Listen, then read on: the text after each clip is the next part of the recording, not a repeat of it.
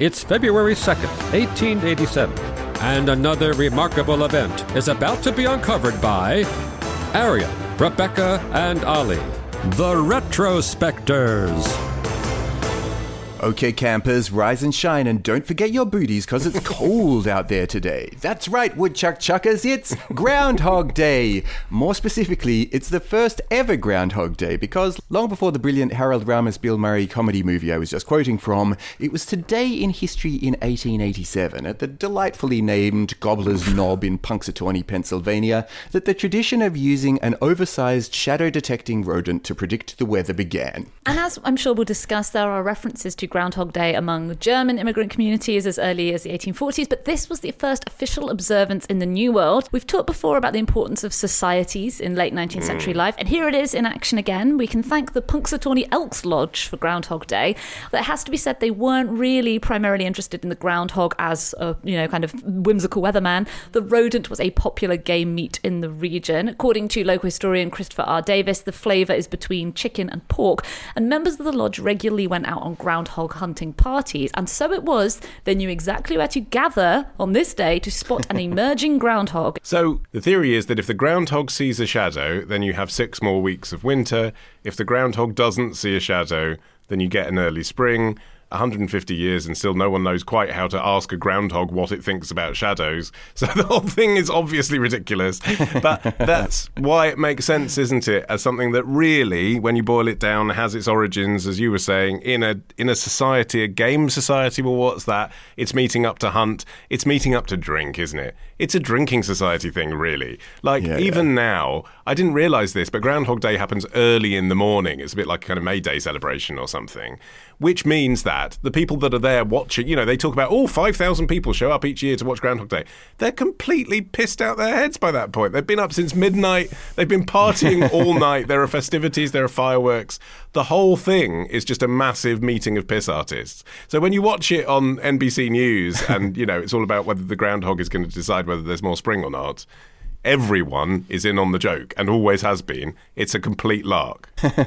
Well, the deep history goes even further back than that drinking society come hunting group, because the seeds of what we now know as Groundhog Day were planted thousands of years ago, according to Don Yoder, who's a folklorist who uh, hails from Pennsylvania and so has spent a lot of his attention looking into the history of Groundhog Day. Hails from Pennsylvania, so obviously he spent a lot of time looking into the most significant event in the history of that state. the time a hunting lodge decided a rodent could predict the weather. Yeah. He was like, I really wish I'd been born in Washington, D.C., but I guess I'll have to work with what I've been given. yeah.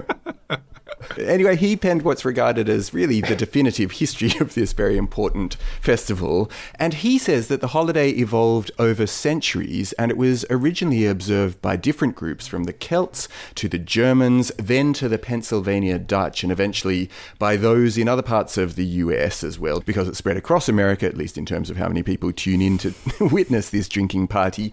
Um, but its evolution began in the pre Christian era of Western Europe, when the Celtic world was the predominant cultural force in the region. And the Celtic year, instead of solstices, has four dates that are similar to the dates that were used to demarcate the seasons, and they were meant to be the turning points of the year, and one of them was around February the 1st. Yeah, and so the mythology around the groundhog actually relates to a German folk belief involving badgers and Candlemas. Hmm. Candlemas falls on the 2nd of February in the Christian liturgical calendar. It commemorates the presentation of the infant Jesus at the temple. And although the feast day itself is fairly minor in terms of being a religious holiday, its timing at the close of winter and the beginning of the farming year meant that, you know, all through Western Europe it acquired various superstitions and proverbs and traditions connected to the arrival of spring. But in Germany, the superstition was that if a badger leaving its winter den on Candlemas saw its shadow, i.e., it was a sunny day, it would go back into its den because it knew that that meant winter would last another four weeks. This would later become six weeks when the German settlers came to the New World.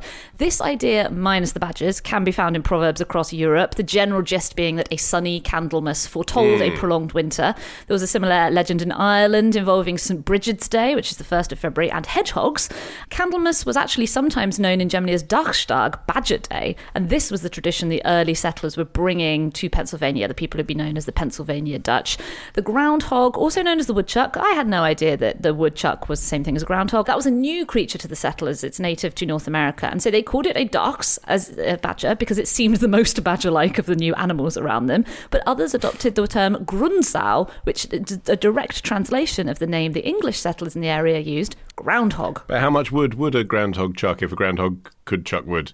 How much ground would a groundhog ground?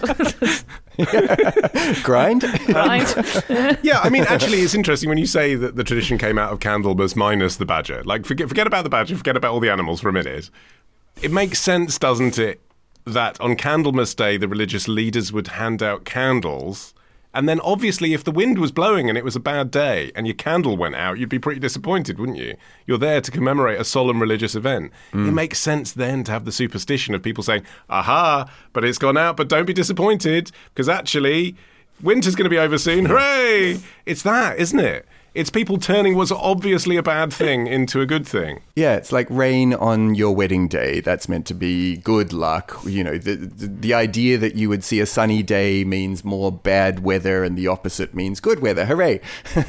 when you know, in in fact, the opposite is true, which is supported by the fact that uh, Punxsutawney Phil's predictions are very hit and miss at best. In fact, you'd have a better chance of predicting the correct weather by flipping a coin because over the past 10 years, on average, Phil has got uh, the weather forecast right about 40% of the time. And going all the way back to this first prediction in 1887, he's been right only 39% of the time. So at least he's consistent. But consistently bad is the point. And I suppose it's because you're going on the evidence, which is contrary to logic. And so the first Groundhog Day, as we obviously we mentioned today in history in 1887, but it really became popular around the turn of the century thanks to a guy called Clymer Freas. He was the editor of the Punxsutawney Spirit newspaper and a co-founder of the Groundhog Club. Conflict of interest.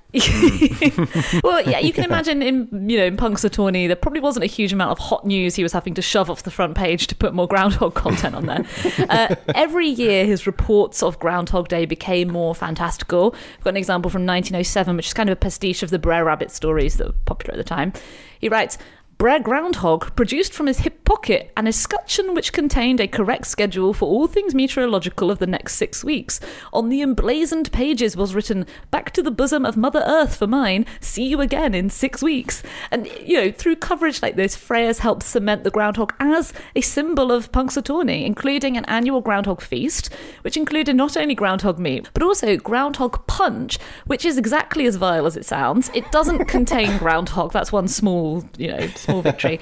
The base ingredients are vodka, milk, eggs, and orange juice. Yeah, although it does then list and other ingredients, which I can only imagine is a code word for groundhog.